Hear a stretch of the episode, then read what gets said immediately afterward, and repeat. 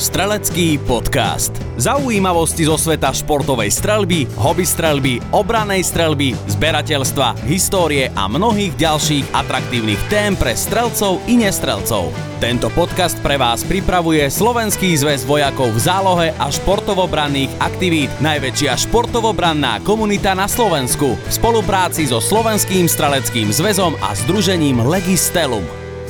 Priatelia, ja vás vítam pri premiérovej epizóde streleckého podcastu v roku 2022. Verím, že oslavy nového roka prebehli u vás všetkých v zdraví, v pohode a že ste teraz plní energie do toho nakopnúť sa, vyštartovať do všetkých nových cieľov a predsavzatí, ktoré ste si dali. No a my sme si dali jedno predsavzatie takisto, že budeme prinášať strelecký podcast aj naďalej pre vás a že sa budeme snažiť naplňať ho zaujímavými témami. A aby sme teda odštartovali niečím, o čom naozaj bude dnes plodná debata, tak sme si vybrali jednu nie síce príjemnú udalosť, ktorá sa stala koncom roka 2021, ale o to zaujímavejšiu na diskusiu. Dnes pozvanie do streleckého podcastu prijal Boris Draškaba, advokát a podpredseda predstavenstva Združenia Legistelum. Vítajte. Dobrý deň, ďakujem za pozvanie. A telefonicky sa spájame aj s Michalom Venglarčíkom, prezidentom Slovenskej asociácie westernovej strelby. Pán Venglarčík, vítajte v streleckom podcaste, verím, že sa počujeme dobre. Áno, počujeme sa. Ďakujem, pozdravím poslucháčov. Strelecký podcast. No, ideme sa rozprávať o udalosti, ktorá sa stala pri natáčaní westernu Rast, e, o udalosti, ktorá otriasla celým filmovým priemyslom a celkovo aj streleckou komunitou a bude sa o nej diskutovať ešte veľmi dlho, pretože e, ako veľmi dobre vieme, hercovi Alkovi Baldwinovi sa nešťastnou náhodou podarilo zastreliť bohužiaľ kameramanku, veľmi talentovanú mladú a takisto postreliť režiséra jednou jedinou guľkou. To, že sa to vôbec stalo, je fascinujúce, pretože na filmovom sete by sa nemalo v žiadnom prípade udiať to, že sa tam vyskytuje ostrý náboj, alebo teda nabitá zbraň. To je jedna vec. A ďalšia vec je to, že Alec Baldwin teda mieril na túto kameramanku a vystrelil. A toľko otázok sa vynára, o ktorých sa dnes budeme rozprávať, ale tak poďme začať tak naozaj zo všeobecna, že ako je vôbec možné, že takáto tragédia sa môže pri takom profesionálnom obsadení e, vôbec udiať, stať? Čo tomu musí predchádzať? Neviem, kto sa podujme odpovedať na túto úvodnú, veľmi všeobecnú a filozofickú otázku. Ja by som možno, ak môžem, pán doktor, Jasné, jasné, pán doktor, môže... my sa dneska budeme doktorovať. My sa budeme doktorovať, áno, to bude už úžasné Ja som tu jediný magister, to je trápne. Normálne mám chuť odísť do vedľajšej miestnosti. Nie, nie, Ale nie, to je dobré, lebo to je, ako, to je super. No. Tam by ste chodili. tu máme. No. Inak, pán doktor, ja sa priznám, ja som westerňak, ale taký pasívny, ja sa nezúčastňujem súťaži, ale westernové záležitosti mám strašne rada a, a so všetko, čo je s tým spojené. Áno, ale, áno, ale áno. E, e, k tej otázke, ktorá tu teraz padla, Eh, ja by som začal zo široka. Zo široka eh, v tom zmysle, eh, že aká veľmi dôležitá je bezpečnosť vôbec pri zbraniach. Keď človek dlho strieľa, dlho sa motá okolo zbraní, tak skôr alebo neskôr zažije nejakú neštandardnú situáciu pri strelbe, ktorá je častokrát spojená s otázným, povedzme, technickým stavom zbrane. Ne, ne, nemám teraz na mysli úplne blatantné porušenia bezpečnostných pravidiel, ale, ale tie situácie, kedy tzv. zbraň vystrelí sama. Hovorí sa, že sa to nestáva, vždy za to môže strelec, vždy za to môže strelec, keď, keď takáto situácia vznikne a strelec poruší ďalšie bezpečnostné pravidla a má taký, tá, takáto havária fatálne následky. Ale áno, stáva sa niekedy zbranie v skutku kvôli zlému technickému stavu. Môžu vystreliť v nečakanom momente mne samému sa stalo niekoľko takýchto, takýchto príhod, ktoré boli spojené e, s, e, s, technickým stavom zbrania ako takej.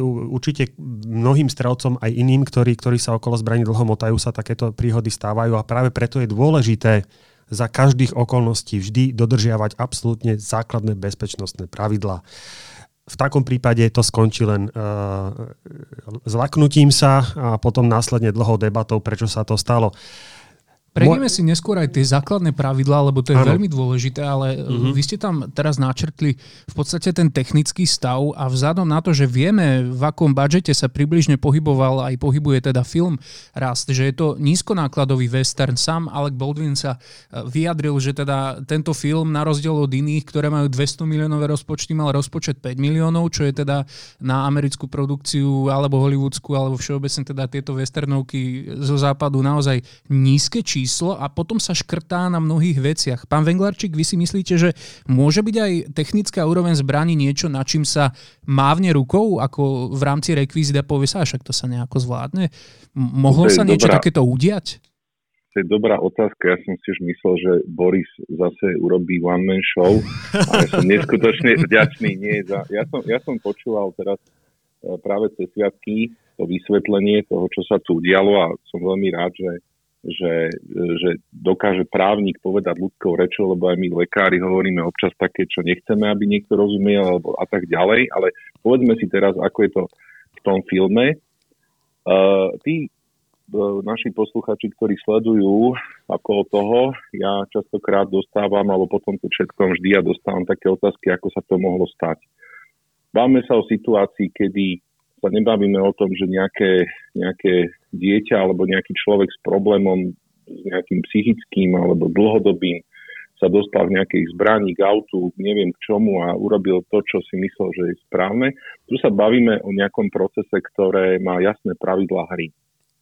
A tak, ako už bolo povedané, uh, nízko nákladovky, vysoko nákladovky, keď si zoberete, rovnako dobre vás dokáže na prechode zraziť Trabant a perfektne vás rozoberá aj nejaké Ferrari. Ale v zásade Existuje už e, vec, ktorá sa volá história a tá história jasne nám ukazuje, čo všetko sa môže stať a tí modrí sa z toho poučili a tí menej vnímaví alebo iní, inak pozerajúci sa na svet, to trošku nepochopili. Pravda je taká, že e, po tom, čo sa stalo, ako už bolo povedané, tak za, zareagoval bezprostredne na to pán, ktoré, ktorý má označenie Mr. Hollywood, neviem, či viete, o koho ide, je to George Clooney.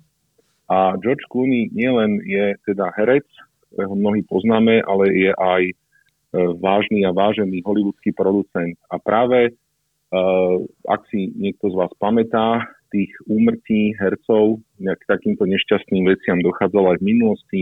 Napríklad e, taká najznamejšia vec bola, bolo vlastne umrtie ktoré vzniklo pri natáčaní firmy Vrana, filmu Vrana, mm-hmm. bol to vlastne Brandon Lee, kde tiež ako sa všetci čudovali, že ak je možné, že zrazu sa mu začala farbiť košela a vlastne prišli sme o tohto človeka, mladého talentovaného herca. A z okolností práve jednalo sa o veľmi blízku osobu Georgia Clooneyho, ktorý inicioval, a to sa bavíme o skoro 30 rokov dozadu, vlastne kompletnú premenu pravidiel a bol spísaný nový hollywoodský guideline, nová Biblia vlastne používania strelných zbraní, kde je jasne stanovené, kto môže manipulovať, kto má technický stav na starosti, kto má na starosti muníciu, ako tí herci majú byť za, zacvičení a tak ďalej, tak ďalej. Otázka je, že čo z toho všetkého e, tí chlapci alebo ten, ten produkčný tím tam vynechali alebo na čo zabudli. No povedzme si to na rovinu, ak vám do toho môžem skočiť. E, Môžete, keď samozrejme. je dôležité, ako pri každej produkcii, ktorá má byť urobená na vysokej profesionálnej úrovni, je dôležité, aby bol naozaj e, široký ano. tým, kvalitný tým a za to treba platiť. Takže môže sa stať, že už len tie samotné guideliny e, sú príliš náročné na to, aby sa pri nízkorozpočtovom filme niečo natočilo možné. s tým, že sa to všetko dodrží? Je to možné, ale keď si zobereme, keď si zobereme, tak ja si myslím, že ten, kto pracuje so zbraňou, či už je to profesionál, alebo je to športový strelec, alebo je to polovník, tak v zásade nepotrebuje mať budget, ale myslím si, že potrebuje mať hlavne úplne jasnú predstavu o tom, že čo tá zbraň ako mechanické zariadenie potrebuje, v mhm. akom technickom stave sa má nachádzať, mal by ju byť schopný obsluhovať, to znamená presvedčiť sa, že tá zbraň je v takom a takom stave a následne by mal dokázať vlastne aj realizovať bezpečne tú strelbu. Je to podobné, ako keď chodíte do autoškoly, potom naštartujete auto, a potom sa s ním pohnete. Hej, to auto samotné, keď niekde leží v garáži, stojí, tak asi nenapácha nič, ale keď sa s ním vyberete tak kde, tak už je zlé. Keď ste spomenuli možno... Georgia Clooneyho, ešte raz vám do toho skočím ano. a už sa potom hlási aj pán Dražkaba nedočkal, lebo je zvyknutý na tú one-man show, tak bohužiaľ. Ja viem, ja viem, to je teraz ja, ja iba k tomu Georgeovi Clooney môžem v podstate aj sám v jednom z podcastov, eh, kde sa vyjadroval eh, k tejto tragickej udalosti súvisiace s Alekom Baldwinom, povedal presne, že on sám by si nikdy nedovolil zobrať eh, na sete teda zbran do ruky s tým, že mu síce povedia, že, že je to bezpečné, ale že by sa o tom ešte on sám nepresvedčil. Že to je napríklad jeden z tých princípov, ktoré vždy on dodržiaval, že vždy ešte sa presvedčil sám, či je to naozaj tak, ako mu bolo povedané. Čiže tak trošku to to bola aj výčitka voči Alekovi Baldwinovi, že mohlo tam byť možno aj tak trošku ľudské zlyhanie, možno kúsok lenivosti, že si povedal, že aj, už, ja, si myslím, ja si myslím osobne, že e, či ide o vysokorozpočtový, nízkorozpočtový film, v podstate celé toto je otázka kvalitného produkčného týmu, ktorého súčasťou musí byť kvalitný zbrojár so svojím aj ano. vlastným tímom. Čo sa týka zbraní ako taký, pre Hollywood fungujú dve, tri e, obrovské firmy, ktoré, ktoré majú plné sklady zbraní, ktoré sa používajú ako rekvizity pri filmoch. Čiže je to otázka objednania si toho správneho tovaru. Uh, uh, zo strany produkčného týmu, čo nemusí byť až tak nákladná položka. Skutočne kľúčovou e, úlohou z môjho pohľadu je, je zbrojár, ktorý musí byť prítomný pri natáčaní, ktorý sa musí pri, pre, pred e, každým použitým zbranie presvedčiť o jej stave. A podľa mňa tuto, tuto je časť problému, ktorý nastal. E, spomínal pán doktor prípad prípad Brandona Leeho, tam sa stala taká vec, pokiaľ ja som či čítal o tejto veci dávnejšie, že v podstate pri predchádzajúcom použití ostrej zbrane zostal, zostal v hlavný projektil a e, keď sa pri ďalšom natáčaní e, počas ďalšieho produkčného dňa z tej zbrane strieľalo nábojkou, tak tá nábojka v podstate pri výstrele vytlačila projektil, ktorý už bol hlavný. A takto sa stala tá nehoda. Čiže tam nastala tiež kaskada zlyhaní, jednoducho nepreveril sa stav zbrane. Um, myslím si, že ako som povedal na začiatku, vždy ide o kaskádu zlyhaní. To je, to je, to je reťaz, reťaz eh, porušení základných bezpečnostných pravidel a to sa stalo určite aj teraz. Tak poďme si to opísať, poďme skúsiť opísať celú tú situáciu, ako to vlastne prebehlo, aby sme lepšie pochopili, uh, ako to vlastne vyzeralo priamo na mieste. Vieme, že Alec Baldwin to opisoval vo svojom interviu, ktoré poskytoval pre televíziu ABC, ale predsa len to je jeho subjektívny pohľad. Prebieha vyšetrovanie, takže nemôžeme do toho vidieť úplne, ale z tých informácií, ktoré zatiaľ máme, tak ako sa to presne stalo a potom na základe toho si môžeme opísať, že teda čo všetko bolo tým pádom mhm. porušené. Mm. No z tých informácií, ktoré máme k dispozícii... Ja, pozor, ja pozor, tu je ja battle, ja tu je naozaj... battle, dohodnite sa páni. Tu doktori, Nie, doktori, doktori sa bavia. to je toto. To len, ja, som len to chcel, hej, ja som len to chcel povedať, že tam sú vlastne dve polohy.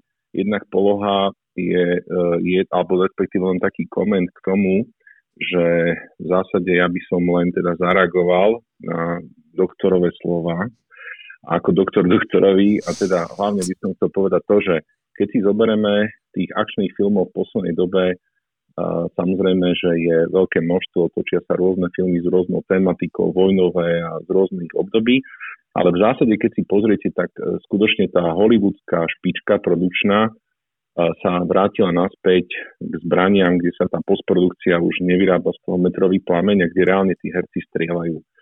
A keď si pozriete filmy hlavne s Keanu Reevesom, tak prídete na to, že aj tie pohyby nie sú také akože strojené, sú skutočne také, aké by mali byť a keď jednoducho niekomu chcete uveriť, že to hrá vojaka, tak ten vojak v súčasnosti má určité drily a určité zaobchádzanie so zbraňou. Tým chcem povedať to, že mnohí tí uh, v súčasnosti akční herci, či už je to predstaviteľ Jamesa Bonda alebo povedzme veľmi obľúbená postava Johna Wicka, mm-hmm. tak jednoducho tí herci chodia trénovať a trénujú ich ľudia ako Taran Butler, čo je absolútne špičkový strelec a vlastne tutor. A to sú práve veci, ktoré aj zdôrazňoval v tom, v tom svojom povedzme rozhorčenom komentári, ako ste to pekne nazval, práve George Clooney, ktorý povedal, že keď vám niekto podá zbraň, ktorú označí a ono sa používa ako cold gun, alebo chladná zbranie, keď teda chladná není, ale v zásade by nemala obsahovať žiadne strelivy, strelivinu alebo proste akýkoľvek ostrú muníciu, tak on, oni tí všetci herci skutočne tak ako aj Denzel Washington alebo ktokoľvek, by sa mali najprv presvedčiť, v akom stave je tá zbraň po technickej a inej stránke a následne by s tým mali byť nejaký stotožnení, pretože keď si zoberete skutočne hercov, ako bol, povedzme, Jean-Paul Belmondo, tak keď si zoberete tie kaskaderské kúsky a všetky tie veci, môže sa niečo stať, takže musíte si byť istí, že skutočne keď jazdíte na koni, tak jazdíte na koni, keď máte tú zbraň, tak máte tú zbraň. Tak teraz dávam slovo doktorovi druhému, a ja by som tiež potom niečo ku konštrukcii toho eh, SAA revolveru povedal, keďže vlastne to je taká zábavka, ktorej my sa venujeme a venujeme sa tomu viac ako 35 rokov na celom svete, strieľa viac ako 4 milióna ľudí a práve tá Biblia tej kobovskej akčnej strelby, ktorá bola spísaná pred tými viac ako 30 rokmi, je tak napísaná, že sa netolerujú akékoľvek nerozvážne pravidlá a tvrdo sa sankcionuje. To je napríklad vec, kedy uh, práve uh, Svetová asociácia sa hrdí tým, že okrem povedzme prestrelených vedľajších terčov nedošlo k žiadnemu ublíženiu na zdraví alebo proste nejakej újme Takže tak. Ja, tak, pani doktori, druhý doktor. Pani doktori, ja už iba ako magister doplním, že v miestnosti máme, máme aj inžiniera, Rastia Maršaleka oh, zo zväzu. tak to je výborné. Takže, takže neviem, je to ako začiatok vtipu na, na, že koľko doktorov, inžinierov a magistrov treba na očrobovanie žiarovky. Domyslíte si to, vážení poslucháči, poďme teda k veci. Pán Draškaba, nech sa páči. No, pán doktor mi kradne myšlienky, však je doktor. uh, áno, e, to, so, to je jedna dôležitá vec, ktorú som chcela ja povedať. Uh, dobrý zbroj strojár si urobí s hercami tzv. bootcamp. To znamená, nastúpia a dostanú školenie, praktické školenie, e, bezpečnej manipulácie so zbraňou. Nemusí to trvať dlho, ale mali by si tam vštepiť tie úplne základné bezpečnostné pravidlá Dá sa to urobiť s 10-ročným dieťaťom, keď sa učí strieľať zo vzduchovky. Mám takú skúsenosť pár dní dozadu. Určite sa, určite sa to dá urobiť aj s hercami, eh, aj keď je film nízkorozpočtový. Čiže to je jedno, jedno z tých, jedna z tých vecí, ktorá by mala byť pri každej takejto produkcii podľa mňa dodržaná. Ono, ja, nebojte sa, nebude to dlho. on si to aj, e, toto sám, Alec Baldwin aj povedal, že toto sa udialo. Čiže ono, toto prebehlo na začiatku samotného natáčania, len on stále stojí za tým, že ako keby nie je jeho chybou to, že si tú zbraň neskontroloval a e, stále bočí tú debatu na to, že ako je možné, že sa tam ocitol ten ostrý náboj. A tak ono to není jednoduché, keď si zoberete, že momentálne, momentálne v zásade Alec Baldwin, alebo je tam proste to vyšetrovanie, kde sa kde, kde orgány činnom trestnom konaní, to som sa naučil od doktorov a z televízie, proste preverujú, čo sa reálne stalo a hľadajú, alebo chcú tomu robiť záver. A keď si zoberete, že samozrejme uh, takáto udalosť určite nechá nielen psychické, ale má to aj tie trestnoprávne následky, tak uh, asi každá strana nejako sa snaží uhrať tie svoje body, ono na tom, to hovorím, to by sme nemali hodnotiť, ale alebo čo, vychádzame, alebo ja by som sa vrátil možno k tomu, k tomu čo bolo povedané v, tomu, v tom interviu pre ABC, lebo to sú myslím, že veci, ktoré môžeme komentovať, aby sme mali jednotné zdroje a naši poslucháči si môžu to video prehrať, je dostupné na internete a je to verejne známe video, kde vlastne Alex Baldwin to komentuje. A on tvrdí teda, že mali scénku, alebo mali takú scenaristickú záležitosť, takú filmovú skúšku, kde, alebo kamerovú skúšku, kde uh, vlastne bol pod, boli, boli traja na mieste, bol on, bola tá kameramanka, ktorá bola postrelená, následkom toho postrelenia zomrela a bol tam aj jeden z tých producentov, ktorému ten projektil, ktorý prešiel celom kameramanky, zostal uviaznutý v ramene a my teda môžeme konštatovať, že nejednalo sa o nejaké zranenie nejakou inou než ostrou muníciou. Hej. Čiže otázka je najprv, ako sa tam ostrá munícia dostala. Alec Baldwin to nekomentoval, nevedel to vysvetliť. Na otázku, že prečo namieril, uh, namieril na tú kameramanku, Alec Baldwin komentuje slovami, že teda on uh, mieril len tam, kde mu ona ukázala a uh, väčšinou teda v tej tesnej vzdialenosti pri tých kalibroch do tých 25 metrov, skoro je to rovná čiara. Takže to sú rôzne veci, každý si z toho môže urobiť názor. Ale skôr poďme k tej konštrukcii tej zbranie. Keď si zoberieme ten Peacemaker, alebo teda eh, jednočinný revolver SAA, To znamená, že tam musíte najprv natiahnuť kompletne bicí mechanizmus, to znamená, musíte kohu dať úplne do tzv. štvrtej polohy. Máme ho tu inak priamo a, v štúdiu. To je super. A, a, a keď, e, keď e, v tých štyroch polohách, ktoré inak e, legenda hovorí, že Colt, Samuel Colt to robil tak, že keď to budete naťahovať, tak zistíte, či už máte originál alebo repliky, že tam sú štyri polohy ako C, O, L, T, ako jeho priezvisko. A vo všetkých tých polohách to funguje tak, že nech sa akokoľvek budete snažiť a opäť sú k tomu vážne vyjadrenia, ako napríklad US Cancel Carry Association, ktorá vlastne sa venuje právam a povinnostiam a edukácii streleckej komunity v Spojených štátoch, tak zistíte, že pokiaľ tá ten revolver nebol v nejakom technickom dozolátnom stave alebo nejako upravovaný, tak v zásade vy nemáte veľkú šancu, aby to, čo povedal Baldwin, že vlastne postupne naťahoval hej, ten, revo- ten kohút z toho revolveru a najprv teda naťahol do prvej polohy, spýtal sa kamaránky, vidí, že je to OK, tak to by ti to vyhovalo, a povedal, nie, poď ďalej, on to zase natiahol, poď ďalej, poď natiahol a keď už bol v tej štvrtej, tej finálnej polohe, čiže dá sa povedať, ten, ten kohút bol úplne v tej akčnej polohe, čiže všetko už bolo pripravené tak, ako bolo, tak podľa tvrdenia Aleka Baldvina on teda spustil ten revolver, teda respektíve uh, spustil to bicie mechanizmu, mechanizmus tým, že len uvoľnil palec a ten revolver vlastne sám vystrelil. Žiaľ, v tomto smere technicky to nie je možné, pokiaľ je dobre v technickým, teda, v dobrom technickom stave ten revolver, tak pokiaľ ste v každej tej polohe, môžete ďalej manipulovať s tým kohútom v snahe dostať ho do tej nulovej polohy, čiže na písmenko C, COLT, stupnici tým, že stlačíte spúšť. To znamená, že jeho tvrdenie o tom, že on nestlačil spúšť, bude musieť asi niekto dokázať, ale v zásade, pokiaľ ten revolver bol v dobrom technickom stave, tak nejakým spôsobom tá spúšť musela byť stlačená, výsledkom čoho je, že vlastne plne natiahnutý bicí mechanizmus, plne natiahnutý kohút vlastne dopadol na ostrý náboj a výsledok uh, už vieme. No, teraz ja by som sa zahral, dopadlo. pán doktor, na advokáta pána Boldvina zase trošku, pre zmenu, to je zase moja partia možno. Dobre. Uh, my e, vychádzame z toho, a správne, že ten technický stav zbrane mal byť dokonalý. Um, pokiaľ viem, bola použitá replika pie, od Piety, SAAčko, neviem v akej dĺžke hlavne, ale to nie je podstatné. Uh, ja mám s talianskými replikami nedobrú skúsenosť osobne, preto som prešiel na Rugery. Aj tu jeden máme pred sebou. Nie je to SAAčko, eh, je to, je to, je to uh, Vakero.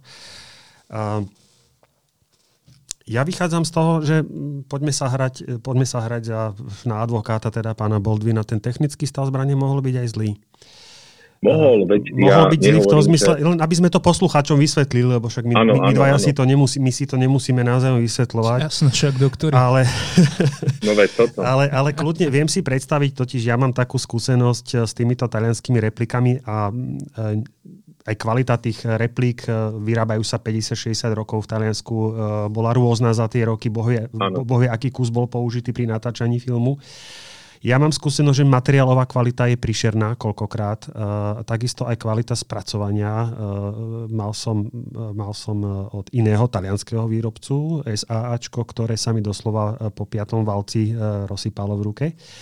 Boh vie, čo tam tí doktori dávajú. Boh vie, čo tam tí doktori Takto, dávajú. Ja by, ja by som ešte a... tak, že my by sme mali byť nestranní, takže ja, ja by som povedal tak, že momentálne tá produkcia firmy Uberty a Pieta je taká Občas je maková, občas je orechová, ono je to trošku náročnejšie. Mm-hmm. Ešte by som len taký ľahký, lebo predpokladám, že teraz niektorí z poslucháčov, ktorí tušia, ako vyzerá vnútro uh, uh, Rugeru, ako vyzerá replika Kolta od Uberty, tak trošku budú kývať hlavou, pretože tam sú trošku iné tie mechanizmy. Ale k tomu som sa chcel tým, neskôr dostať, že to áno, sú konštrukčne úplne iné zbranie. Vyzerajú tak, veľmi podobne, ale sú iné.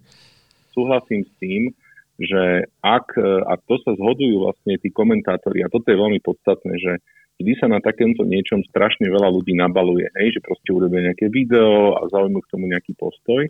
A je treba, aby tá verejnosť nejako sa pozrela na vyjadrenie ľudí, ktorí tomu rozumejú a ktorí proste objektívne povedia, že či je niekto vinný alebo nevinný, hovorím, na to by mal zásade povedať asi súd, ale to my nevyriešime, ani toto není o tom. Ale hlavne je o tom, že, že technicky, ak ten revolver akejkoľvek konštrukcie mal, bol v stave, že mal fungovať, ako mal fungovať, už tak nejako sa muselo, muselo sa stať, že tá spúšťa uh, jednoducho musela stlačiť. Ak ten revolver niekto upravoval, aby uľahčil možno nejakú scénku, nejakú, nejakú záležitosť, ktorú potrebovali tí firmári urobiť, hej, také tie populárne, že tasy a vystrela to jednou rukou a podobné nejaké veci, ktoré, ktoré, ktoré v zásade sú veľmi populárne a divácky atraktívne, hoci, hoci teda strelcom sa občas toho ježia veci, hlavne keď si predstavíte, že vám zle dobehne aretácia revolveru a nechcete úplne prizoruky, ale v zásade súhlasím s doktorom, že jednak keď je nejaký pridelený puškár, tak zodpoveda 100% o to, že tá formula, alebo v tomto prípade tá zbraň je 100% funkčná, že robí čo má.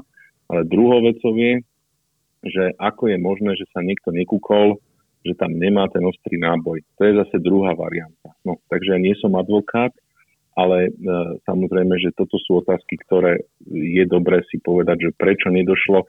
Lebo ono je to tak, že vždy, keď aspoň v medicíne to tak máme, neviem ako v advokácii, ale u nás platí tak, že z jednej malej blbosti väčšinou nevyznikne nejaký vážny problém, ale sumár hlúposti alebo takých drobných detailov vedie k tomu, že sa to nabali ako obrovská snehová gula a niekde to, niekde to proste zahučí. A to je presne aj a... to, o čom hovoril pán Dráškava, že je to, je to nejaký sled nešťastných udalostí a pochybení, ktoré no. sa stali. Ešte, aby sme doskoč- dokončili tú obhajobu alebo advokáciu teda pána Boldvina a k tomu ešte máte čo doplniť, pán Dráškava, tak poďte na to a potom by sme mohli prejsť ten samotný proces. Ja som myslel na obhajobu z hľadiska naozaj takého konštrukčného, mm-hmm. technického, nie právnu. Práv, právnymi záležitostiami sa vôbec nechcem nezaoberať, pretože to, to, je, to je veľmi zložitý. Nepoznáme obsah spisu, to je úplne prvá vec. Ja viem, že to verejnosť ano. neznáša, keď to advokát povie, ale je to tak, proste tam môžu byť zásadné informácie, ktoré to celé vrhnú do úplne iného svetla, o ktorých netušíme teraz. Ale čo som chcel povedať je, že naozaj tá zbraň mohla byť v takom zlom technickom stave, eh, že jednoducho kladivo sa neudržalo na záchyte kladiva a spadlo v nehodnom okamihu. A eh, SAAčko a repliky SAAčka sú konštruované tak, aby tí, ktorí teraz sa nevenujú westernovým revolverom, e, vedeli, tak e, priamo na kladive je fixný, v zásade teda závisí od modelu, ale je v zásade fixný zápalník, ktorý dopada priamo na zápalku. Nemáte tam žiadny bezpečnostný prvok iný ako, ako ozub e, bezpečnostný. A pokiaľ materiálovo nebolo kvalitné kladivo a záchyt kladiva, alebo pokiaľ bol záchyt kladiva nejakým spôsobom e, doratočne upravovaný, aby sa s ním dal realizovať ten tzv. pán doktor to pozná, fanning alebo, alebo thumbcocking. To je taká tá rýchlopalba, ako vidíte vo westernoch, e, od pása e, jednou rukou sa iba mácha po kladive a revolver strieľa ako samopal tak je možné, že bol nejakým spôsobom uh, technicky upravovaný revolver práve, aby sa toto dalo realizovať. Mnohokrát tieto zbraňové rekvizity pre hercov sú upravované tak, aby s nimi herci vedeli ľahšie manipulovať. Um, mohla sa tam, tam stať takáto nejaká, nejaká e, chyba technického charakteru. No a um, áno, mal sa pán Baldwin presvedčiť, že v zbraní nie je ostrá munícia. Ono je to pomerne jednoduché, stačí sa pozrieť ako sa na to túto cez špáru e, na zadnej strane valca vidíte veľmi rýchlo, či je nejaká munícia, nejaké strelivo, či je v, v zbraní alebo nie. Otázka ešte um, možno znie, že či teraz to, že my hovoríme o tom, čo mal ale uh-huh. Goldwyn urobiť, ano. či to nie je iba o tom, že on bohužiaľ teda sa stal nejakým v tom najsmutnejšom slova zmysle priekopníkom, na základe ktorého sa teraz e, budú tí ostatní riadiť, že OK, naozaj si na to musíme dať pozor. Druhá vec je, ako dlho to vydrží, keďže aj v minulosti sa tieto tragédie stali a opäť to sklzlo do stereotypu. A či toto vlastne nie je nejaký hollywoodsky štandard, že tie hviezdy, ktoré prídu na plac, tak jednoducho ja, spolahnú sa, je im to vlastne jedno. Či napríklad George Clooney nie je iba jednou z výnimiek, ktorí naozaj poctivo si ešte dajú záležať a skontrolujú si tú zbraň. Ja si skôr myslím, že, že všetkým ľuďom, ktorí to komentovali, ako treba si vypočuť ten originálny rozhovor s Georgeom Clooneym, hmm. kde v zásade on, on, on je taký ako prekvapený, zaskočený a to není taký, akože, taký ten komentár, ktorý teraz počúvame posledné dva roky, že z toho niekto vytrieskáva politické body, hej. On proste nejako, nejako neveriacký, proste je mu ľúto celej tej tragédie, lebo to je tragédia vlastne, ktorá jednak e, postihla samotného herca, ktorý je momentálne obvinený stále e, z toho, že teda zabil neumyselne, alebo neviem ako, nie som advokát, hej, takže ja to len hovorím laicky. To znamená, že to je jedna tragédia. A druhá tragédia samozrejme, že, že zase rodina e, tých dvoch, ktorí jedna, jedna teda kameramanka zomrela a e, ten teda producent bol takisto postrelený. Takže to sú veľké ľudské tragédie. Otázka je taká, že, že prečo sa my o tom teraz rozprávame. Viete, uh, v súčasnosti svet žije dva roky takou medicínskou záležitosťou, ktorá poznamenáva v rôznych témach naše životy a vždy sa hovorí o tom, že e, hlavne, hlavne nám advokáti občas hovoria alebo sa pýtajú nás doktorov, že ako sa to mohlo stať, hej, že vymení sa ľavá noha za pravú, že neviem, čo sa udeje, že e, a tak ďalej, a tak ďalej. A e, dá sa povedať, že asi v súčasnosti, aj keď sa nelieta, tak každý z vás, predpokladám, že sedel niekedy v nejakom lietadle a letel a vždy je to také otravné, že, že tie letušky nám tam ukazujú, že keď pristaneme na vode, tak budeme toto robiť, toto robiť.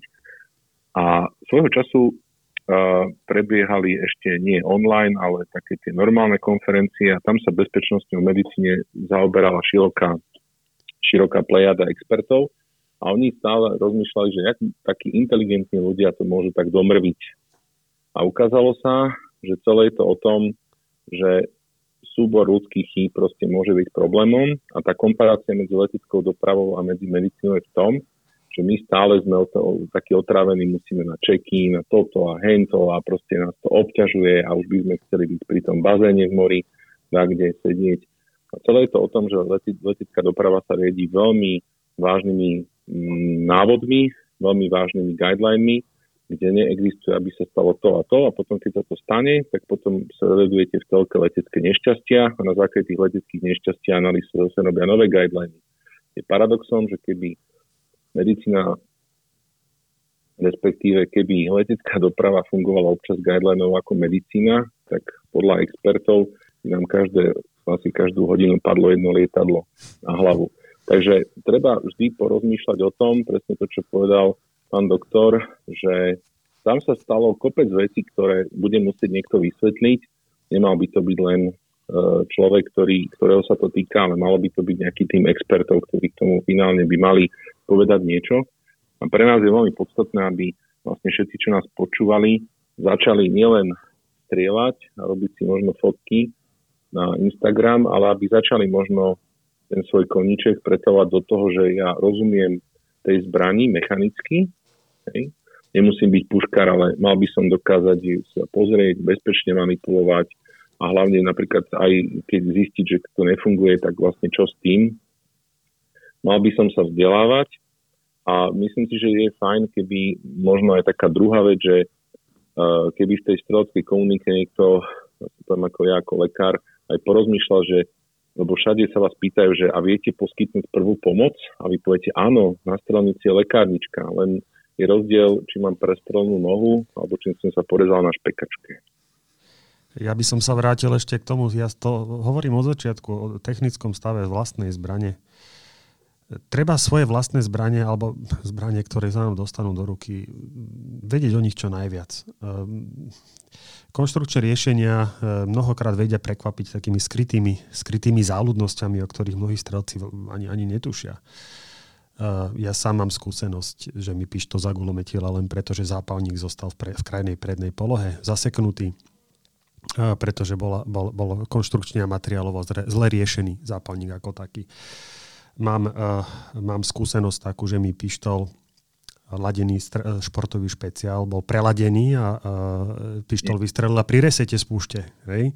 Čiže stáva sa to, ale vždy sa to stalo, vždy sa to stalo tak, že, že nemalo to žiadne fatálne následky, len som bol prekvapený, že sa niečo také stalo. Čím dlhšie bude človek strieľať, tak je väčšia pravdepodobnosť, že niečo takéto sa mu stane. Preto, ako hovorí pán doktor, treba dodržiavať tie základné pravidlá, lebo uh, tie sú písané krvou. A to znie strašne pateticky, keď to poviem, ale tie základné bezpečnostné pravidla boli nejakým spôsobom formulované, spísané v eh, prvej polovici 20. storočia, alebo tak zhruba, zhruba po druhej svetovej vojne, kedy sa tak viac eh, rozšírili medzi streleckú verejnosť v Amerike a potom neskôr aj ku nám. A majú, majú svoje obrovské rácio. A toto by som ja bol rád, keby z našej debaty bola e, taká dôležitá správa pre ostatnú streleckú verejnosť. Poznajte svoje zbranie. Snažte sa veľa študovať o tých zbraniach. E, každá zbraň môže vystreliť v nečakanom momente, keď sa zle zbehnú e, niektoré negatívne e, vlastnosti danej technickej alebo konštrukčnej, konštrukčného riešenia tej danej zbrane. Čiže treba byť pripravený na takéto situácie. E, lebo diskutovať teraz o tom, čo sa stalo tam priamo na placi. No ja som ako advokát bol prekvapený, že pán Baldwin dal vôbec takýto rozhovor. Možno je to naozaj zvolená taktika obhajoby, eh, hodiť to všetko na technickú eh, chybu zbranie. Ja si myslím, že tá kaskada poru poruch alebo, alebo e, porušení za bezpečnostných pravidel bola siaha ďaleko hlbšie ako len, ako len e, technický nedostatok zbrane. Ale poďme si ju prejsť, lebo už sme ju viackrát dnes spomenuli a poďme naozaj krok za krokom si to zbehnúť, čo sa tam teda udialo, aby aj lajci, podobne ako ja, alebo ľudia, ktorí ešte sa nevenovali tejto tematike a tomuto problému, si to mohli naozaj celé nejako vyzobraziť. Tak aby sme už neodbočili. Pán Draškova, toto môžete Hej. asi odštartovať vy e, pokojne, pán Venglarčík, ak chcete doplňať. Dajte. Ja by som dal slovo pánovi doktorovi, nech nám porozpráva o piete, respektíve o klonoch e, e, SAAčka, e, Peacemakeru. Okay. Ja by som potom povedal Dobre. niečo o Rugeri, mám ho tu pred sebou, môžeme tak. si to takto nejako povedať, uh, Áno, čo je stará je... škola, čo je nová škola pri jednočinných revolveroch. Áno, to je, to je veľmi dobrý nápad, lebo predpokladám, že uh, je, je, my trošku zabúdame v tom, že my v zásade v rámci uh, už nejakého dosiahnutého dosiahnutého času na strelniciach už vieme si predstaviť všetky tie veci, ktoré si tu rozprávame, ale ak nás počúva nejaký človek, ktorý v zásade okolo toho ani nešiel, alebo možno si vyberá e, nejakú tú zbran teraz, tak e, rozmýšľa, že vlastne kde je teda tá realita. Tak ja by som začal teda old school, to znamená starou školou, je to vlastne systém taký, alebo prečo vlastne my sa bavíme o nejakých replikách, tak aby sme zase si do toho vniesli nejaké slovo. A prečo to celé vzniklo?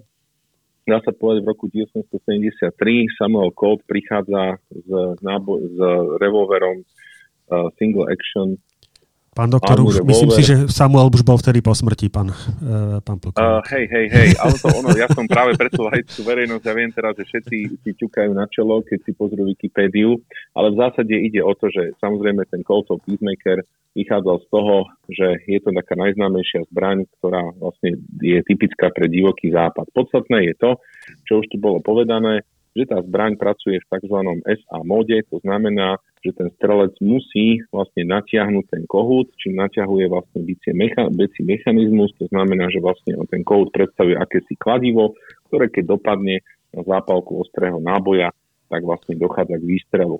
Na to, aby to kladivo sa uvoľnilo, keď ten kohút je v tej poslednej polohe výstrelovej, tak potrebuje stlačiť spúšť, čiže takto nejakým spôsobom to funguje. Pravda je taká, že v tých Spojených štátoch bolo bola kedy aj veľa tých rôznych originálov, ale postupne samozrejme tie originály sa stali aj cenné, mnohé z nich boli pre zlý technický stav už sa stali len cennými, ale nie veľmi strelbu schopnými.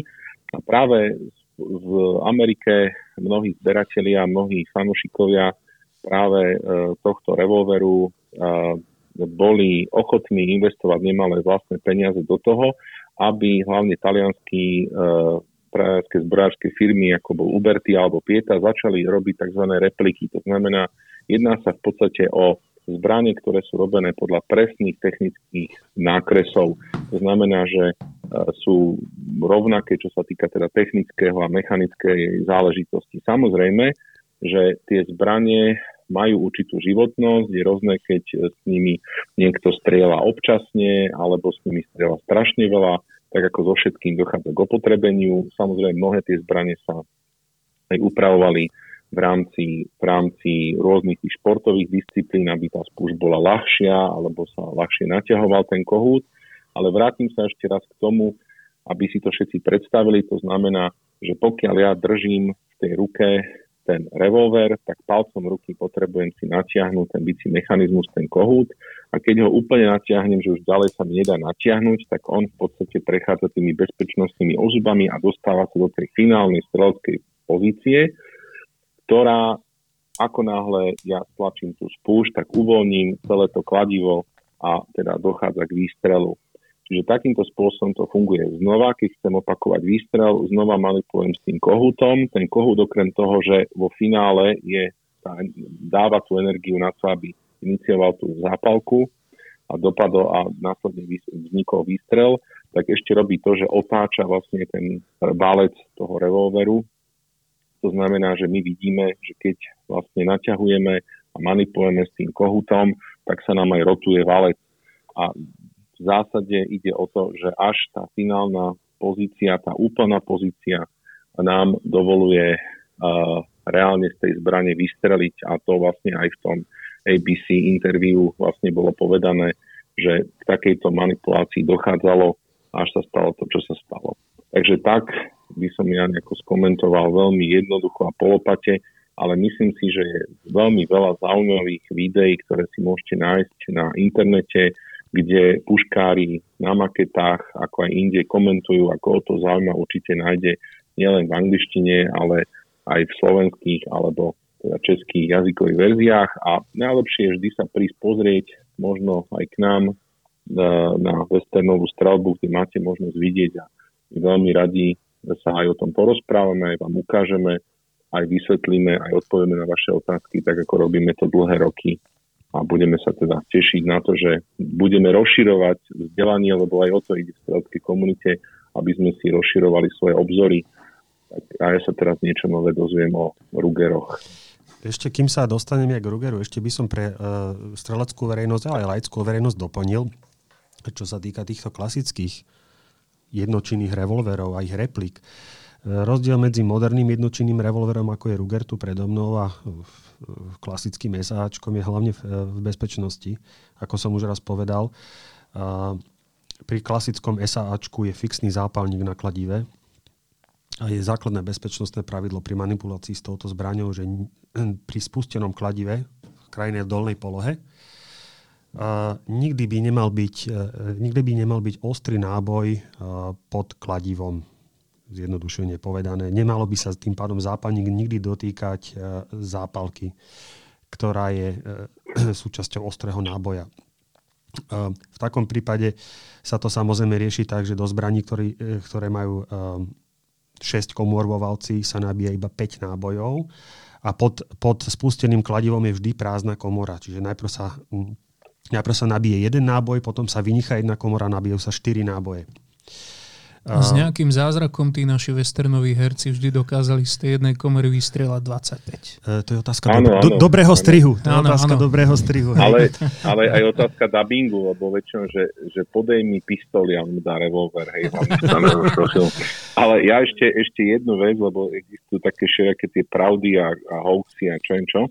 A pravda je taká, že vlastne toto, čo, toto, čo bolo práve povedané, skutočne ten fixný úderník v podstate leží na tej zápalke. Hej, keby sme dali, ako je to síce stick shooter, ale my ho budeme dávať ako 5 ranový v tomto prípade. Tam je veľmi podstatné si uvedomiť jednu vec, že ja som niekde čítal, že už to neplatí, že vraj, ale to by som chcel upozorniť, že stále platí presne to, čo povedal e, pán doktor. Aj my v rámci Kobu Action Shooting v zásade máme tento štýl nosenia. Je to armádny štýl nosenia, ktorý bol zavedený v armáde a to z toho dôvodu, že tá technológia zápaliek e, do nábojov vtedy bola trošku iná, tie zápalky boli povedzme, že citlivejšie, ale v zásade e, sa ukázalo e, viac ako 100 rokov, že to funguje perfektne. To znamená, že mali by sme v prípade, že sa rozhodnete vlastne takýto typ revolveru konštrukčný, alebo teda sa, sa rozhodnete, že by ste si chcel zastrieľať, tak tento spôsob je najoptimálnejší a jediný, ktorý je doporučovaný tak, aby to bolo 100% e, bezpečné v rámci nosenia. Hej, keď to bude ležať na poličke, to tak ani nebude, ale ako nás začnete manipulovať, tak by ste mohli byť nemilo prekvapení. A možno v tomto smere si to povedal aj Bill Ruger a povedal, že tak ja to trošku sa na to pozriem inak a o tom viacej povie teraz pán Ešte poviem takú veselú westernovú legendu, ktorá hovorí, že kouboji mali vždy iba 5 nábojov ostrých a v 6. komore mali 20 dolárovku na vlastný pohreb. Fakt? Uh, áno. A ja, tam, ja sa tam stále pozerám a mne tam nikto nič nedáva, tak možno, možno, možno a nebolo to, nebolo to, nebolo to skôr akože one, nebolo to skôr na nejaký desiatu, 20 dolárov. A je pravda, že 20 dolárov vtedy to muselo byť také. Vtedy to, to bolo úplne nie, vtedy to bola, suma, no? Vtedy to bola cena, cena koltu, ten kolt stál okolo 15-20 dolárov ano, ano. koncom 19. storočia. No. A to, od, od, to hej, už hej, naozaj hej. odbáčame. No a keď sme pri Billovi Rugerovi, mám tu jedno jeho dielo, uh, mám tu jeho jedno, jedno dielo pred sebou. No a, uh, Ruger prišiel s moderným jednočinným revolverom, ktorý prebral z Peacemakeru taký ten vonkajší vzhľad. Prvé, prvé generácie mali, mali, boli konštrukčne oveľa bližšie k Peacemakeru, mali mali tri, uh, tri skrutky, ktoré, ktoré držali uh, bicí mechanizmus pohromade a nemali tzv. prenosovú páku, takže ešte stále nemali ten level bezpečnosti, ako ho majú dnes. Ale myslím, koncom 60. rokov Bill Ruger prišiel s inováciou, použil v zásade modifikáciu spúšťového mechanizmu zo starého Remingtonu. Má Rugerov jednočinný revolver má v zásade už teraz uh, iba uh, dve, dve skrutky, ktoré držia spúšťový mechanizmus pohromade. Zjednodušujem to samozrejme. A moderné jednočinné revolvery sú opatrené prenosovou pákou. Ja si dovolím natiahnuť kladivo tuto pred sebou a ukážem to tuto pánu. Čiže to teraz vidia. Vidia to priamo tu predo mnou. Čiže ako vidíte, Áno. páni, uh, Ruger nemá zápalník trčiaci túto skladiva. Ruger má fixný. fixný zápalník. Ruger má zápalník odpružený tu uh, v zámkovej doske takzvanej. To je vlastne táto časť rámu, ktorá uzatvára náboje ako keby tu vo valci. A na to, aby mohol byť ten zápalník je odpružený, aby mohol byť odpálený, je tu taká prenosová páka, vidíte to? Ona je tiež odpružená. A pokiaľ ja nestlačím spúšť, tak tá páka je v dolnej polohe a kladivo, keď aj dopadne e, na rám, tak jednoducho e, vďaka tomuto vybraniu, ktoré je na kladive, tak minie zápalník a zbranie nevystrelí. V momente ale ja keď stlačím spúšť, prenosová páka ide hore, vidíte? No a to je asi taký milimetrový pohyb tá prenosová páka v tom momente už úplne pokrie celý zápalník a kladivo dopadá na prenosovú páku, ktorá prenáša energiu toho dopadu na zápalník. Teraz vidíte zápalník, asi to nebude dobre vidno. Zápalník potom uh, odpáli zápalku. To je, to je veľmi dôležitá bezpečnostná inovácia e, jednočinného revolveru moderného. A druhá táto taká veľmi príjemná inovácia je tá, že uh, Kladivo má len krajnú prednú a krajnú zadnú polohu, nemá uh, ako kód uh, bezpečnostné ozvuby, tie štyri polohy uh, COLT. A na to, aby som mohol nabíjať a vybíjať náboje z valca, mi stačí, aby som vyklopil túto uzáveru klapku a môžem, môžem s revolverom manipulovať. Môžem vybíjať náboje a môžem nabíjať náboje. Na kolte tá klapka nemá žiadnu inú funkciu, iba ako funguje ako kryt a na to, aby sa mi uvoľnila aretácia val, valca na kolte, musím dať kladivo do nejakej takejto medzepolohy, to je zhruba takto. V takom prípade sa uvoľňuje aretácia a môžem nabíjať. Čiže moderný jednočinný revolver, okrem toho, že je robustnejší ako repliky, vydrží oveľa viac. V podstate sa pozeráme na športovú zbraň pre, pre westernovú strelbu tak umožňuje bezpečne nosiť všetkých 6 nábojov vo valci a umožňuje aj oveľa jednoduchšiu manipuláciu. Ja osobne som fanúšikom zbraní, ktoré sú okrem toho, že sú nejakým predmetom, predmetom záujmu jednak technického, historického, ale som rád, že sú aj, aj, aj funkčné a po skúsenostiach aj s replikami Peacemakeru ja som prešiel na, Rugera, na Ruger práve preto, lebo e, je, je, z môjho pohľadu je oveľa funkčnejší. Vyhovuje mi e, širšia spúšť, vyhovuje mi jednoduchšia manipulácia. E, Originály majú napríklad listové pružiny, ktoré, ktoré, síce, ktoré síce znamená, že keď je použitá listová bicia pružina, tak ten chod kladiva je taký príjemný. Ale Ruger má vinuté pružiny moderné, ktoré vydržia oveľa väčšiu záťaž. Treba si uvedomiť, že napríklad originálne, originálne písmekry z 19. storočia mali úplne inú metalurgiu ako, ako tieto moderné zbranie. Eh, aj, aj v súčasnosti listové pružiny majú oveľa kratšiu životnosť ako vynuté pružiny. Čiže ten Ruger je, Ruger je, je, je príjemný aj v tom, že nevyžaduje si zďaleka taký veľký, takú veľkú údržbu a servis ako, ako originály a repliky. Čiže toto je taký ano, základný je... rozdiel medzi, medzi, medzi moderným jednočinným revolverom. Ruger je taký dobrý reprezentant tohto smeru, ale nie, nie len Ruger vyrába tieto revolvery. No a potom je veľká časť strelcov, ktorí sú tradicionalisti, chcú, byť, chcú mať podľa možnosti originál uh, pod značkou Colt. To už nie je tá istá firma, čo to bola kedysi. Myslím, že ČZ teraz kúpila túto značku nedávno. Mm-hmm. Tak pod značkou Colt uh, sa ešte stále vyrába Peacemaker. Originálny Peacemaker, aj keď je to už myslím teraz tretia alebo štvrtá generácia s malými drobnými zmenami. A tým vyhovujú zbranie tak, ako boli konštruované v 19. storočí. Mne osobne ako strelcovi zistil som, že mi to nevyhovuje, hoci tiež mám rád tradičné konštrukcie. Pán Venglarčík, môžete doplniť, ja len podotknem, že už sa blížime pomaličky aj k záveru dnešného podcastu a ja vám chcem páni potom ešte položiť jednu, jednu laickú otázku, na ktorú verím, že si dokážeme zodpovedať a možno si to natočíme aj na video, ale nech sa páči, pán Venglarčík, doplňte. Ja, ja, som, ja som e, v podstate absolútne súhlasím s tým, čo tu bolo povedané. Uh, sú to dá sa povedať, dve veľmi podobné, ale konštrukčné rozdielne zbranie a, v rámci toho, že či povedzme repliky, originály, alebo teda už ten Ruger, dá sa povedať, je to o tom, čo vyhovuje tomu strelcovi. Pretože tá, ten, ten úchop vždy je veľmi podstatný, hlavne keď si zoberete samonabíjaciu pištol, tak ju uchopíte a ona tá zbraň sa sam nabije, zatiaľ čo e, u tých revolverov je potrebné manipulovať s tým, s tým bicím mechanizmom, s tým kohutom a tým pádom aj to nabíjanie, vybíjanie, ale samotná strelba, keď ju e, prevádzate, tak potrebujete mať proste dobrý úchop. To znamená, že sú strelci, ktorým nevadí o niečo väčšia váha, napríklad toho Rugeru, alebo povedzme nevadí im to, že je to trošku iný grip, iný úchop, ako majú povedzme tie repliky.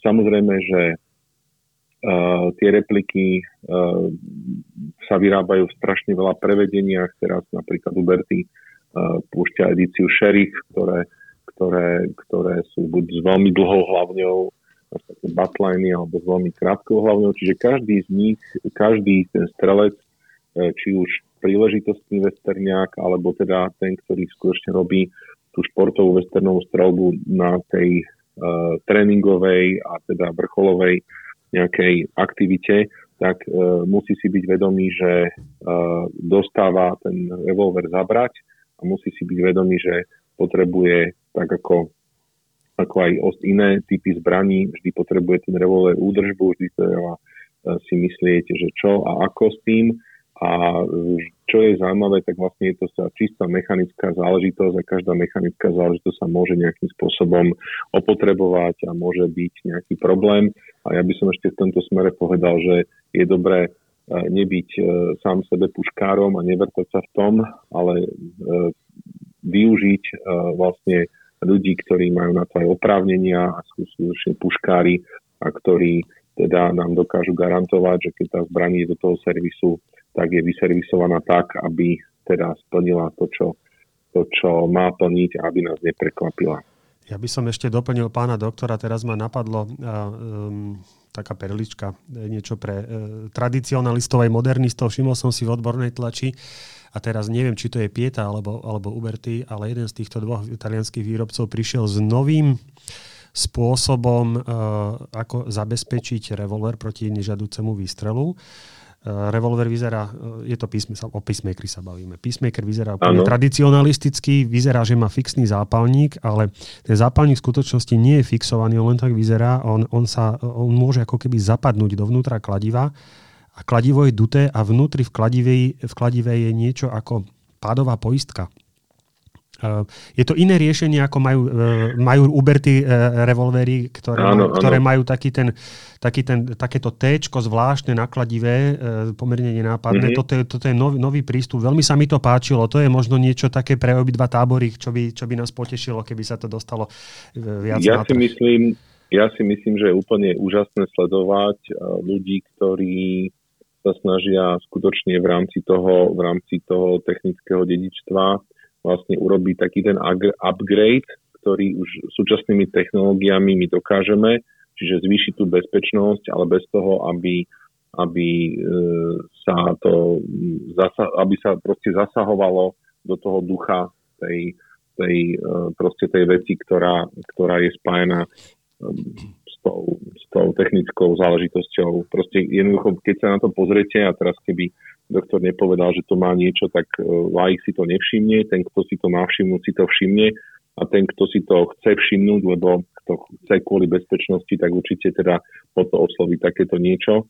No a som zvedavý, že aké aj ďalšie vylepšenia prídu teda do budúcna uh, v rámci rôznych týchto vecí a myslím si, že uh, tá práve tieto, tieto zbranie toho divokého západu sú, je zaujímavé, že samozrejme e, väčšina ľudí vníma v týchto moderných filmoch a moderných filmoch tie rôzne zbranie, ktoré robia strelbu dávkov a proste tvária sa hyperaktívne, ale vždy ma veľmi príjemne prekvapí, keď prídu ľudia a stretnú sa až tak nostalgicky s tými westernovými zbraniami a častokrát mnohí zaspomínajú na to, že čítali nejaké príbehy a majú nejakého obľúbeného šerifa divokého západu a vracajú sa do takého sveta, kde možno ešte, keď niekto povedal, že toto je zelené, tak to bolo zelené a ten svet nebol asi menej drsnejší, ale bol možno taký viacej romantickejší než, na hektická doba. Páni, ja vám veľmi pekne ďakujem za všetky odborné podnety, ktoré ste priniesli do tejto debaty a trošku na záver tohto podcastu by som šiel možno do takého laického sveta opäť a na to môžete úplne ideálne využiť mňa, obyčajného magistra, eh, ktorý teda sa ocitne... Aj s inžinierom. s inžinierom, ktorý drží kameru v tomto momente. Presne tak. Dvaja páni doktori, tak vysvetľujte. Ja ako obyčajný laik sa ocitnem povedzme v nejakom alternatívnom vesmíre na placi mm-hmm. natáčam nejaký c film, hej, z nejakého dôvodu si ma tam zvolili teda ako, ako jedného z hercov. A teraz dostanem do ruky zbraň, pričom teda o zbraniach neviem prakticky nič. Aké musia byť e, nejaké tie základy, ktorými sa musím držať, e, ktorými teda sa musím riadiť od absolútneho začiatku, keď tú zbraň dostanem do ruky. Toto možno pán Draškaba tým, že ju máme priamo tu na stole, tak môžete predviesť. Že čo sú naozaj tie bezpečnostné základy, ktoré musia ovládať nielen samozrejme strelci, ale aj nestrelci. No, pre vás by bol hlavne dobrý základ mať kvalitnú zmluvu s produkciou. áno, a sanitku zaparkovanú za rohom. Dobre, dobre. áno, áno, čiže tam by sme začali. No, čo urobíte? Zoberiete takýto jednočinný revolver do ruky, presvedčíte sa, či je nabitý alebo nie manipulujete s ním, až keď sa naozaj presvedčíte, že je vybitý, že v revolveri uh, nie je žiaden náboj, či už ostrý alebo, alebo prázdna nábojnica. Proste, keďže ste poučený like, nechcete mať v revolveri nič. Uh, napriek tomu uh, revolverom nakladáte tak, ako, ako keby bol ostrý. To znamená, že stále musíte mať na pamäti, že uh, je to dobré bezpečnostné pravidlo pristupovať k zbrani, ako keby bola nabitá za akýchkoľvek uh, okolností, pokiaľ s ňou manipulujete takto na placi. Um, to znamená um, mieriť s tou zbraňou iba bezpečným smerom, to znamená v prípade výstrelu, aby uh, výstrel neohrozil uh, ani osoby, ani majetok. To je, to je absolútne zásadné pravidlo, ktoré podľa mňa pri produkcii filmu, o ktorom sme sa bavili, bolo, bolo porušené lebo zjavne sa s tou zbraňou mierilo na osoby.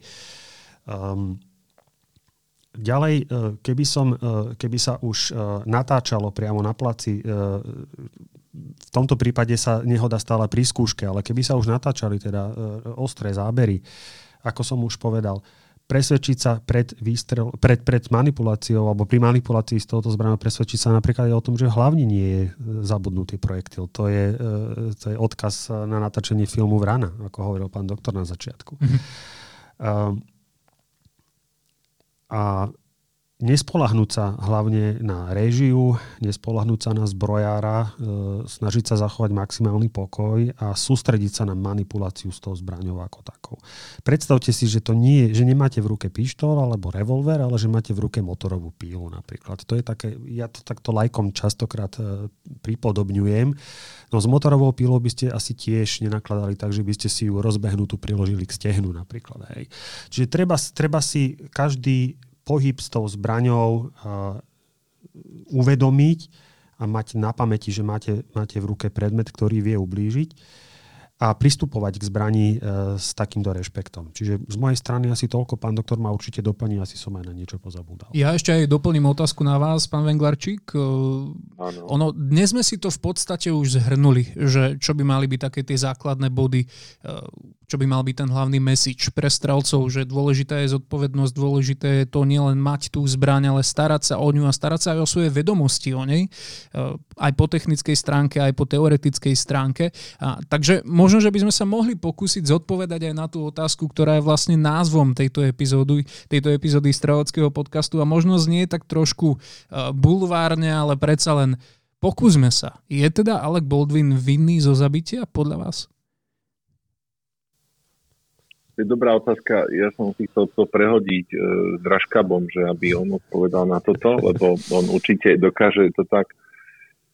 E, takto, e, či je vinný. V zásade, keď robíme akúkoľvek činnosť, ktorá môže niekomu mm, privodiť nejaké, nejaké nejaké ublíženie alebo môže viesť nejakým vážnym veciam, materiálnym, čo je akým, tak určite, keď to neurobíme, či už vedome alebo nevedome, ale tu hovorím, sa trošku tu hrám na to, čo nie som. V zásade, určite každá vec prináša zodpovednosť, alebo respektíve, ak sa bavíme o tom, že je nám daná nejaká zodpovednosť, keď tá zodpovednosť není jednoducho dostatočne adresná a stane sa niečo, tak ten človek, ktorý je považovaný za zodpovedného, musí vo svete, tak ako ho poznáme, niesť za to ten ortiel, alebo respektíve ten údel a prijať tú zodpovednosť aj v podobe toho trestu. Ak sa bavíme o strelných zbraniach, ja si myslím, že strelci by sa mali učiť streleckej kultúre. To znamená, že tak ako niekto dokáže vychutnávať e, víno, tak ako niekto e, si dokáže vychutnávať nejaké iné veci, vždy tam je nejaká štábna kultúra a v tomto prípade tá štábna kultúra prípade teda strel, strelby by mala byť o tom, že tí strelci by mali prijať tú komplexnú zodpovednosť. To znamená nielen o tom, že si urobím zbrojný preukaz, nielen o tom, že uh, si kúpim zbraň, ale tá zodpovednosť je o tom, že ako vlastník zbrane sledujem legislatívu, sledujem uh, technické veci a novinky, sledujem stav tej svojej zbrane, venujem sa tomu svojmu koničku a zároveň aj ten koniček aktívne uh, vykonávam tým, že vykonávam ho niekde v nejakej komunite, ktorá ma posúva niekam a týmto spôsobom tú svoju zodpovednosť dostávam na úplne iný level. Treba si však uvedomiť, že skutočne zbranie je zodpovednosť a každý z nás, keď zažije nejakú drobnú chybu, tak si uvedomí, aká je to veľká zodpovednosť. Tak ako už bolo povedané, nám sa stalo, že sme testovali niečo a zrazu sme zistili, že tá zbraň vlastne vystrelila bez toho, aby sme chceli.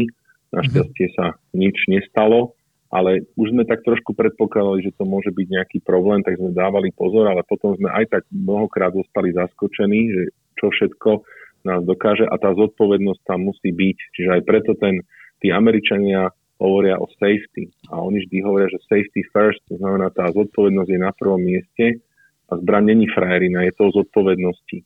pretože či už to bol meč, alebo to bol luk, alebo čokoľvek, tak jednoducho ten človek, ktorý sa stretáva so zbraňou, musí prijať tú svoju zodpovednosť. V tomto smere a tá otázka, ktorú ste mi položili o tom, že či skutočne sa Alan Balvin robil to zodpovedne, tak to je asi skôr otázka, ktorú by som ja ponechal na ten vyšetrovací tím, a na, na Drážkabu všakže. Áno. áno nie, veľmi nie, diplomaticky. Áno, hej, ale uh, toto, toto by som nie, ja by som skôr by som povedal, že buďme zodpovední, buďme zodpovední aj k sebe, aj k tým ostatným ľuďom a tá zodpovednosť je len cez edukáciu. Hej? Pretože ak niekto ani netuší, alebo povie mi, že mám bubeňák, mám devinu, neviem čo, uh, manipuluje s tou zbraňou tak, ako keby chcel spáchať samovraždu, alebo teda nejakým spôsobom hral sa na akčného hrdinu. Toto určite zodpovednosť není. Ak si zoberete to zodpovedné správanie, povedzme tej, v tej streleckej komunite a to, čo ste sa pýtal, tak určite by som za príklad dal toho Keanu Reevesa alebo mnohých, mnohých iných e, tých hercov, ktorí hrajú tých hollywoodských e, trhákov, kde sa manipuluje s množstvom zbraní, e, nábojnice, tie sa vážia na tony vystrelené, a tí ľudia skutočne venujú tomu tú prípravu a môžete tie prípravy aj vidieť napríklad na internete, na YouTube a môžete vidieť, že tá príprava skutočne je veľmi tvrdá a v tomto prípade tam nejde o to, že či to je hollywoodská celebrita, ale je to o tom, či ten človek má tú zodpovednosť alebo nie a to je myslím si, že to najpodstatnejšie, aby tí ľudia nielen rozprávali a vyjadrovali svoj názor, ale hlavne prijali tú zodpovednosť. Pretože až keď príjmem tú zodpovednosť, tak vtedy sa začnem trošku reálne, reálne zaoberať tou myšlienkou, že, že uh, je to aj sranda, ale je to aj niečo, čo skutočne môže byť uh, neželaným nejakým prekvapivým fenoménom a môže tak ako Alenovi Baldwinovi sa aktuálne určite zrútil ten svet, tak niečo podobné sa môže stať komukoľvek, kto žiaľ Bohu tú zodpovednosť ponechá tak trošku na náhodu. Rozumiem. Pán Draškova, skúsme skrátiť len nejaký váš ano, ano, osobný ano. názor. My sme, my sme s pánom doktorom ukecani. um, hej, hej, to my, tak no, je no, toto. Vždy, keď sa stretneme, tak nám to dlho trvá. no, e, veľmi, skr- veľmi skrátka, ako som povedal na začiatku, nepoznám vyšetrovací spis, a to nie je alibizmus, to je naozaj zase z, z pohľadu mojej profesie úplne alfa omega jednoducho vyjadrovať sa k veciam, o ktorých nemám komplexnú informáciu, je veľmi, je veľmi také mm, triky po slovensky. Hej. Uh, informácie máme len, uh, len z médií. Z týchto informácií ja si osobne myslím, že je uh, prípadné znesenie obvinenia uh, pánovi Boldvinovi asi dôvodné, čo sa týka prípadného odsúdenia, tomu sa jednoducho vyjadriť nedokážem. A nezávidím mu ani nie tak e, trestné stíhanie, nezávidím mu to, čo ho čaká e, v občianskoprávnej rovine, zodpovednosť za škodu. A myslím si, že to bude z jeho pohľadu e, ďaleko náročnejší právny boj ako otázky súvisiace s trestným stíhaním, s prípadnou obžalobou. Viacej k tomu jednoducho povedať neviem, lebo naozaj môže tam môže, môže byť e, v súdnom spise, teda môže byť e, vo vyšetrovacom spise veľa informácií, ktoré nie sú na verejnosti. A myslím si, že to tak aj nakoniec bude, že o dva, o tri roky sa dozvieme ďaleko viacej a budeme ešte možno prekvapení. Budeme to samozrejme aj naďalej sledovať. Ja vám páni ďakujem za to, že sme spoločne mohli stráviť túto hodinku naozaj vyživnou debatou. Samozrejme všetci naši poslucháči, tak ako ste niekoľkokrát odporúčili, veľa informácií môžu nájsť všade možné na internete, aj v rámci e, tých interviú, o ktorých sme sa rozprávali. Tak ak ste nevideli napríklad ten rozhovor s Alekom Boldvinom na ABC, odporúčame, nájdete to na YouTube, pokojne nám dajte vedieť o vašich podnetoch, názoroch, reakciách, môžeme ich rozobrať neskôr v niektorom z ďalších ďalších eh, dielov streleckého podcastu. Ja ďakujem Michalovi Venglarčíkovi za to, že sa s nami telefonicky spojil. Prezident Slovenskej asociácie Westernovej streľby tu bol spolu s nami. Pán doktor, máte sa krásne. Ďakujem vám pekne, pozdravujem a želám teda všetko dobré do nového roku, hlavne veľa zdravia. A hosťom streleckého podcastu dnes bol aj Boris Draškaba, advokát a podpredseda predstavenstva Združenia Legistelum. Pán Draškaba, takisto ďakujem. Ďakujem, všetko dobré. Vám, milí poslucháči, želám všetko dobré do nového roka. Odštartujte ho teda čo najpozitívnejšie. Sme veľmi vďační, že ste tu spoločne s nami a budeme sa snažiť v priebehu roku 2022 prinášať čo najviac kvalitného materiálu. Verím, že sa spoločne uvidíme aj osobne. To, či sa už podarí, musíme nechať na to, ako sa veci vyvinú aj čo sa týka aktuálnej pandemickej situácie. Tak v prvom rade buďte zdraví a počujeme sa na budúce. Strelecký podcast. Tento podcast pre vás pripravuje Slovenský zväz vojakov v zálohe a športovobranných aktivít v spolupráci so Slovenským streleckým zväzom a združením Legistelum.